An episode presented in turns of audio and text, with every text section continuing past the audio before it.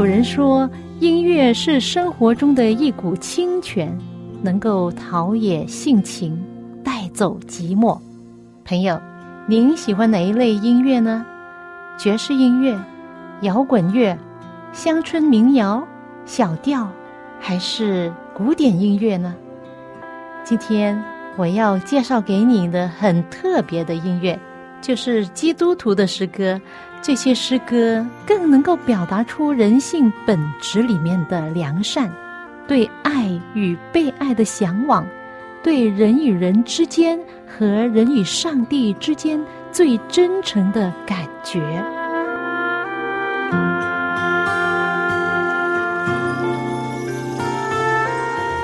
亲爱的听众朋友，您好吗？我是肖阳，又到了我们走进心中的歌节目时间。欢迎您陪伴我这半个小时的节目光阴。当你来到这个节目当中，我希望你轻轻松松欣赏美好的诗歌。我更希望你在身心灵都是健健康康。记得，喜乐的心乃是良药。有一个名词叫做共情伤害，这是什么意思呢？这是一个心理学的概念。意思呢，就是当人长时间、大量的关注灾难，你所读到的资讯、所看的电视、视频、新闻、所接触的评论等等，都是灾难，都是不好的消息。结果呢，同情心导致的代入感，会伤害人的心理健康，会让人忧郁、焦虑、愤怒，甚至精神崩溃。比如说。撰写南京大屠杀的美籍华人女作家，她的名字叫张纯如，就是在这种情况之下患严重的忧郁症而自杀的，非常年轻哦，才三十六岁。所以说呢，大家关注世界上所发生的事、新闻呐、政治资讯呐，还有病毒啊、疫情啊等等，这些本来是应该的，但是。大量的、不断的、长期的关注这些资讯，就会让你压抑而喘不过气来。心理的压抑会导致身体的压力，直接导致身体的免疫力会急速下降。免疫力下降，就会容易被病毒感染了。因此，建议大家每一天呢，只要适量的关注一下新闻就可以了，多关心周围的人。你的家人、你的朋友、你的亲戚，而在家里呢，多读多看有益身心灵健康的书或者视频，做做运动、做做体操、唱唱歌等等。现在我们有很多微信群嘛，你可以在群里面贴一些有趣的文图，多分享正面、喜乐、勉励人的话和文章，以更好的身体和精神状态。去迎接每一个新的日子，在这世界上难免是有很多的顾虑，但是记住，有一位关心你。在圣经有一句话说：“你们要将一切的忧虑卸给上帝，因为他顾念你们。”最近听到一首诗歌，是我的朋友和他的儿子合唱的一首，名叫《天父顾念你》。那今天呢，我要将这首歌在节目中分享给你，请听由福正文弟兄和他的儿子福志成所唱的《天父顾念你》。无论何时不可灰心，天父要顾念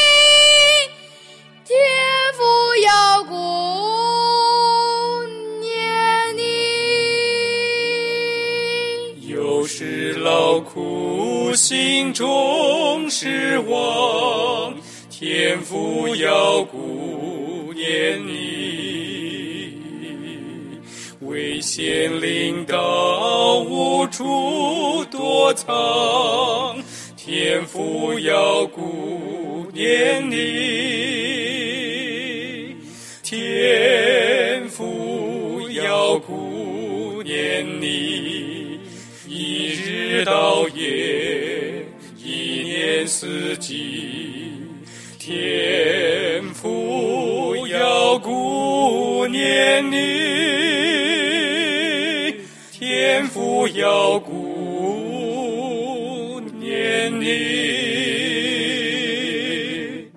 父顾念你。这首诗歌已经超过一百年的历史了，这是马丁牧师夫妇合作的，而这首歌曾经给许许多多历经坎坷、身患重病、寄居他乡、软弱疲惫的人带来无比的帮助和安慰。当时他们夫妇俩去到一个地方，要主持一个会议。那天，马丁牧师正要出门，就发现他的太太很不舒服。他在犹豫是否要取消他的行程，留在家陪太太。然而，他们的孩子对他说：“爸爸，你尽管去吧。你不在的时候，还有上帝看顾妈妈啊！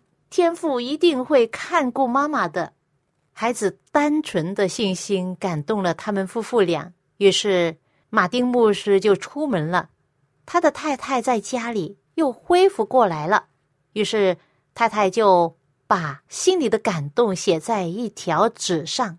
当马丁牧师回到家，太太递给他这小纸条，他看了之后很感动，于是他走到钢琴旁边坐下来，把这诗谱上曲，一边弹一边唱：“天父要顾念你，一日到夜，一年四季。”天父要顾念你，天父要顾念你。这首感人的诗歌也随之诞生了。是的，你们要将一切的忧虑卸给上帝，因为他看顾你们。天父顾念，并不是一张空头支票，也不只是心灵的安慰。上帝在圣经中实实在在的给了我们这些应许，只不过需要我们用信心的钥匙去兑现它。起初，他们就在教会分享这首歌，后来把它印在歌书里面。结果呢，这首歌传遍了整个世界，直到今天一直被人唱诵。为我们唱出这首诗歌的是辅正文弟兄和他的儿子志成，他们一家三口所经历过的，正见证了天父顾念的爱。在二零一五年，他们一家三口和他们教会的唱诗班一行八人经历了一次惊心动魄的车祸，他们的车当时翻了，但是发现竟然全部人都没有受伤害。当时他们彼此都非常的感恩，感谢上帝的保护。而另外一次，在二零一七年，傅正文弟兄的儿子，当时才八岁，他跟同学玩耍的时候被铅笔戳入了胸口。当时他们没有想到，这样的伤口会让他感染了格兰氏菌，而陷入生命的危险。当时他们两夫妇都很担心呢，他们将儿子送进。深切治疗室的时候，他含着眼泪对儿子说：“爸爸不能陪你进去，但天父上帝必与你同在。爸爸妈妈会一直守在门口等你出来。”当时他永远不会忘记他旁边的妻子撕心裂肺的哭喊。他安慰妻子说：“上帝是信实的，他会看顾我们的儿子。”当天晚上，他们夫妇俩彻夜的痛哭。流泪祷告，他们的家人也尽实祷告，还有教会的兄弟姐妹们的带祷和关心。结果，他们的儿子很快就恢复了，成了重症病房里最快恢复的儿童。他记得当时的感染科主任对他说：“你儿子感染的格式栏里是一种罕见的细菌，但是他很幸运捡回了一条命。然而，他们深知这是天赋上帝的看顾和医治，让他们学习信心的功课。他们接着祷告，信靠上帝，握住上帝的应许，奇妙的医治就发生。就在那一年，就同一年，他的儿子再一次的经历了天赋的看顾。那是他一年里唯一的一次感冒，哈，那一次的感冒却不轻哦。第二天是安息天，他们一家应该照着惯例上教会敬拜上帝，但是儿子志成还在发烧。他父亲只能先去教会，妻子留下照顾孩子。临走前，他问儿子：“如果爸妈都去教会，你自己在家休息可以吗？如果有不适，立刻打电话给爸爸妈妈。”儿子的回答是：“可以啊，你们放心的去教会吧，上帝会看顾我的。”于是他们就把儿子交托给上帝，而那一天的确的很平安。直到他们回到家里，儿子已经好了很多了。上帝看顾他，第三天他就完全复原了。他们一家再一次学到，在紧急情况下，怎么样将忧虑和重担交托给上帝。经历过天赋上帝的看顾和信实的人是有福的。他们尽管向亲戚朋友、周围的人这样宣告说：“到如今。”上帝都帮助我们，天父都看顾我们。你的需要他必预备，天父要顾念求他不退位，天父要顾念你，天父要顾念你，一日到夜，一年四季，天父要顾。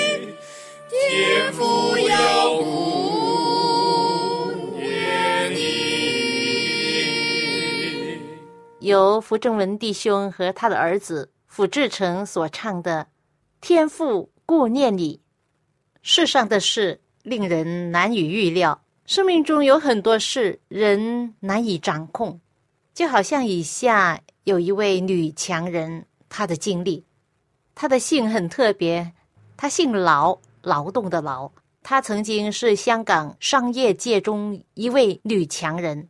曾经是博弈出版集团副总经理，他建立了一个出版王国。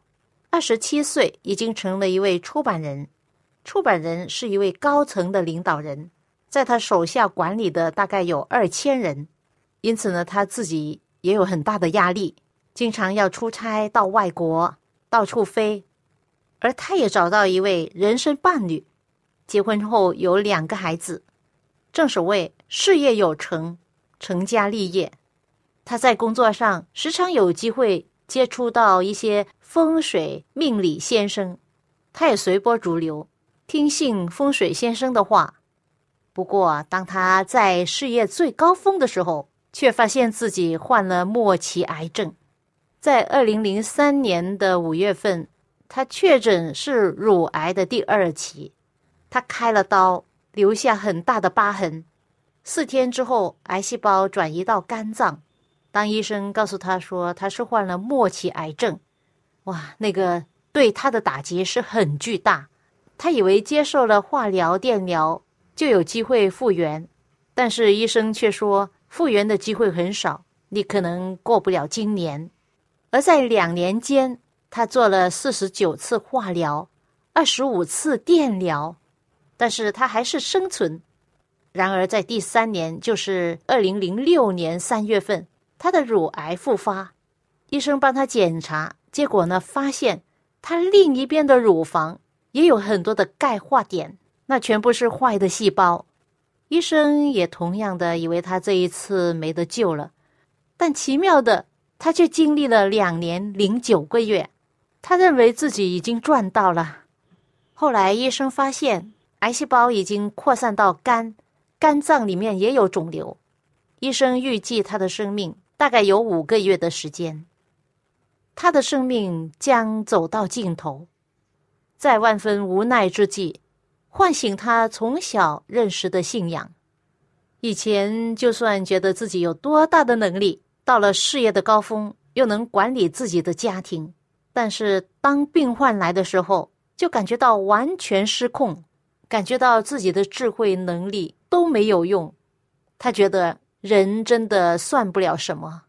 他在反思自己这么多年来的生命，他想到了自己。离开了上帝这么远，过着没有上帝的生活，其实是一种没有开心过的日子。就算自己得到名誉地位，还是觉得不满足，还是觉得缺乏。他说：“当我患病的时候，上帝就进入我的生命中，我就有很大的感动，将自己人生中几十年来如何得罪上帝，包括去拜偶像、追随风水命理等等。”甚至伤害身边的人，这一切都是我自己的罪。但是，当我诚心的认罪悔改，接着祷告亲近上帝的时候，我听到上帝在安慰我，似乎听到上帝说：“孩子啊，你不要担心，我已经赦免你，宽恕你了。”当一个人谦卑的来到上帝面前，愿意完全顺服的时候，上帝不但赦免他的罪。而且是时候，上帝可以用他了。刚才提到，老姐妹在两年之间做了四十九次化疗和二十五次的电疗，其中接触了不少的病友，一份同病相怜的热忱却因此燃起。最初他的祷告很肤浅，只是说：“上帝啊，求你医治我，叫我怎么样认罪，让我不要这样痛苦难受。”但是，当他经历了半年之后，他开始关心到身边很多的癌症病人，于是他学习怎么样为他人祷告。隔壁床的病友起初很陌生，但是他鼓起勇气来跟他们传福音，因为大家都是同路人，同病相怜呐。于是彼此之间能够打开心的交谈。他就在笔记本下写下他们的名字、电话，记下他们的癌症是第几期。于是每一天就尽自己的能力打电话，主动的关心他们，了解他们的需要。如果发觉他们很不开心，他就邀请他们说：“我们是否能够一起祷告？我为你祷告。”有一位病友也是一位基督徒，甚至邀请他到他的教会讲见证，分享他如何经历上帝。他说：“在这个时候，我真的不介意人家怎么样看我。”虽然我的外表又黄又黑，头发也没了，但是我内中却有平安有喜乐。我可以戴着帽子，或者头上围着围巾，就走出去讲见证，因为我觉得生命不再是自己的了。他说，他深知道上帝为什么使他患这么重的病，为什么使他做这么多的化疗、电疗，因为上帝要他学会如何帮助更多的癌症病人。如何侍奉他，为他而活？因她的见证，她丈夫也随着她追求信仰上帝。她把自己的经验记录下来，结集成书，书名叫《勇闯癌关，活出新命》。他说，他一直以来梦想要写书，而现在他的梦想终于达成了。本来他担心他的书不能很快的卖出去，因为自己默默无闻，所以就不敢印太多。第一个星期售出不够一百本，但是意想不到的是，一个多月他的书竟然能够卖出三千多本。于是要继续印，他很感恩，继续要印第二版、第三版。结果呢，他一共印了第七版，出售量上万本。他的主诊医生的姐姐也患了乳癌，因为看了他的书，相信了耶稣。医生说：“我很佩服他，因为他不单是一个很努力、很顽强的病人，而且写了这本书，不单是帮助我的病人，更帮助了我的家人。”老姊妹相信，是上帝在整件事上赐下的祝福，不单单只是一本书，而是结着他的书，能够祝福更多的人。带领人能够回到上帝身边，这是他生命中最有意义的事。无人能幸免，人生总有突变，坠入深渊，可在顷刻之间。但主知道我们的极限，早已刺向。够用的恩典，痛苦是短暂，上次却是永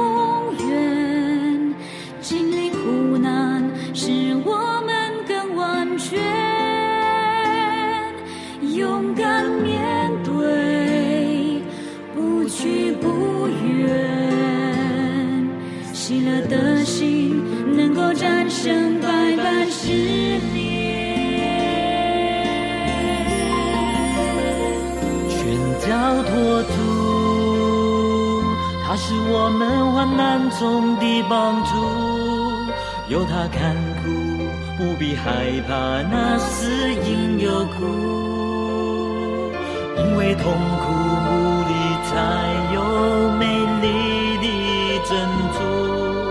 再辛苦，你要坚持忍耐，并全力以赴，全交托主。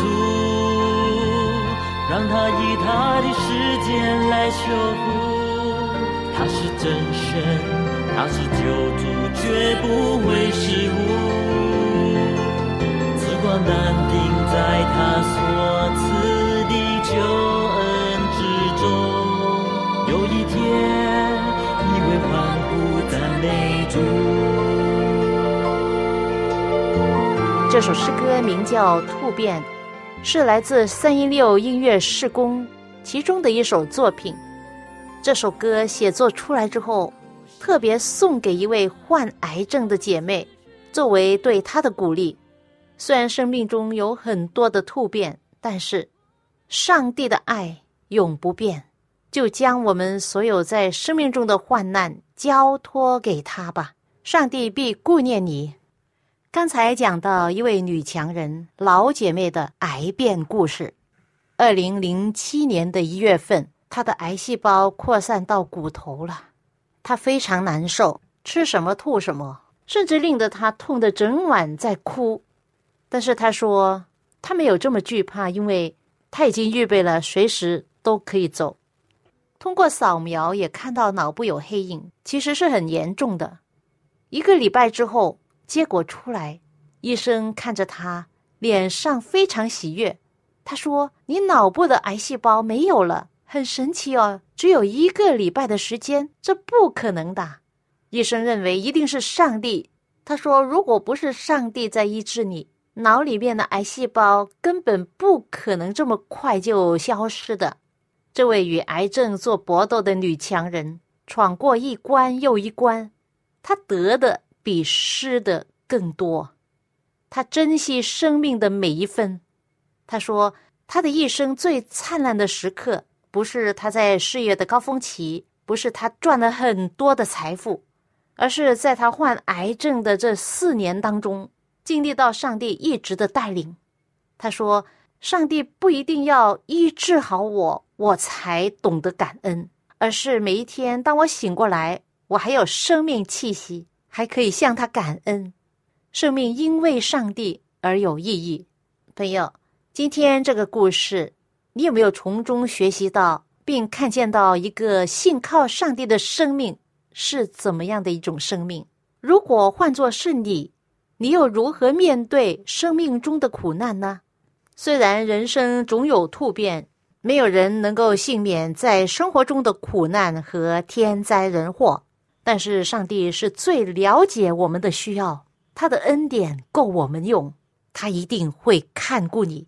愿上帝与你同在。我们下次走进心中的歌节目中再会吧。痛苦是短暂，上次却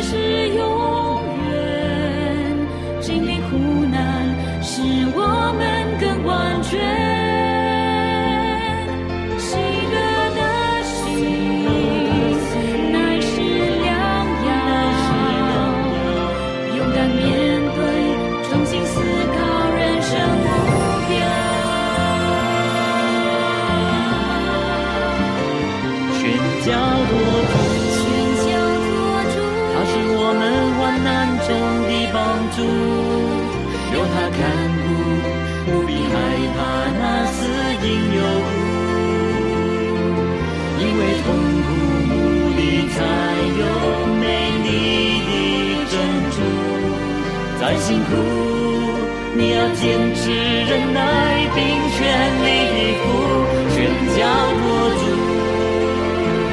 让他以他的指尖来修复。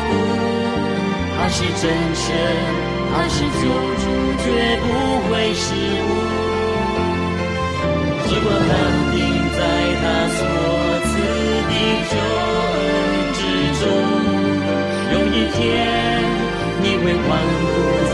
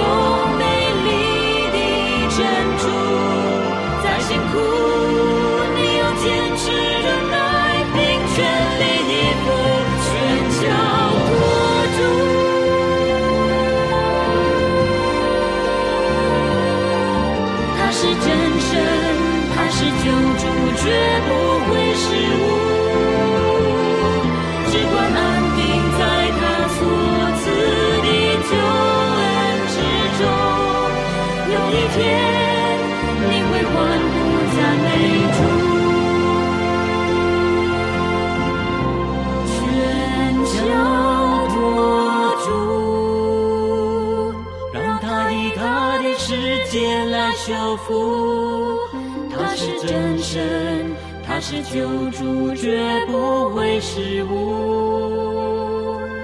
只管难定在他所赐的救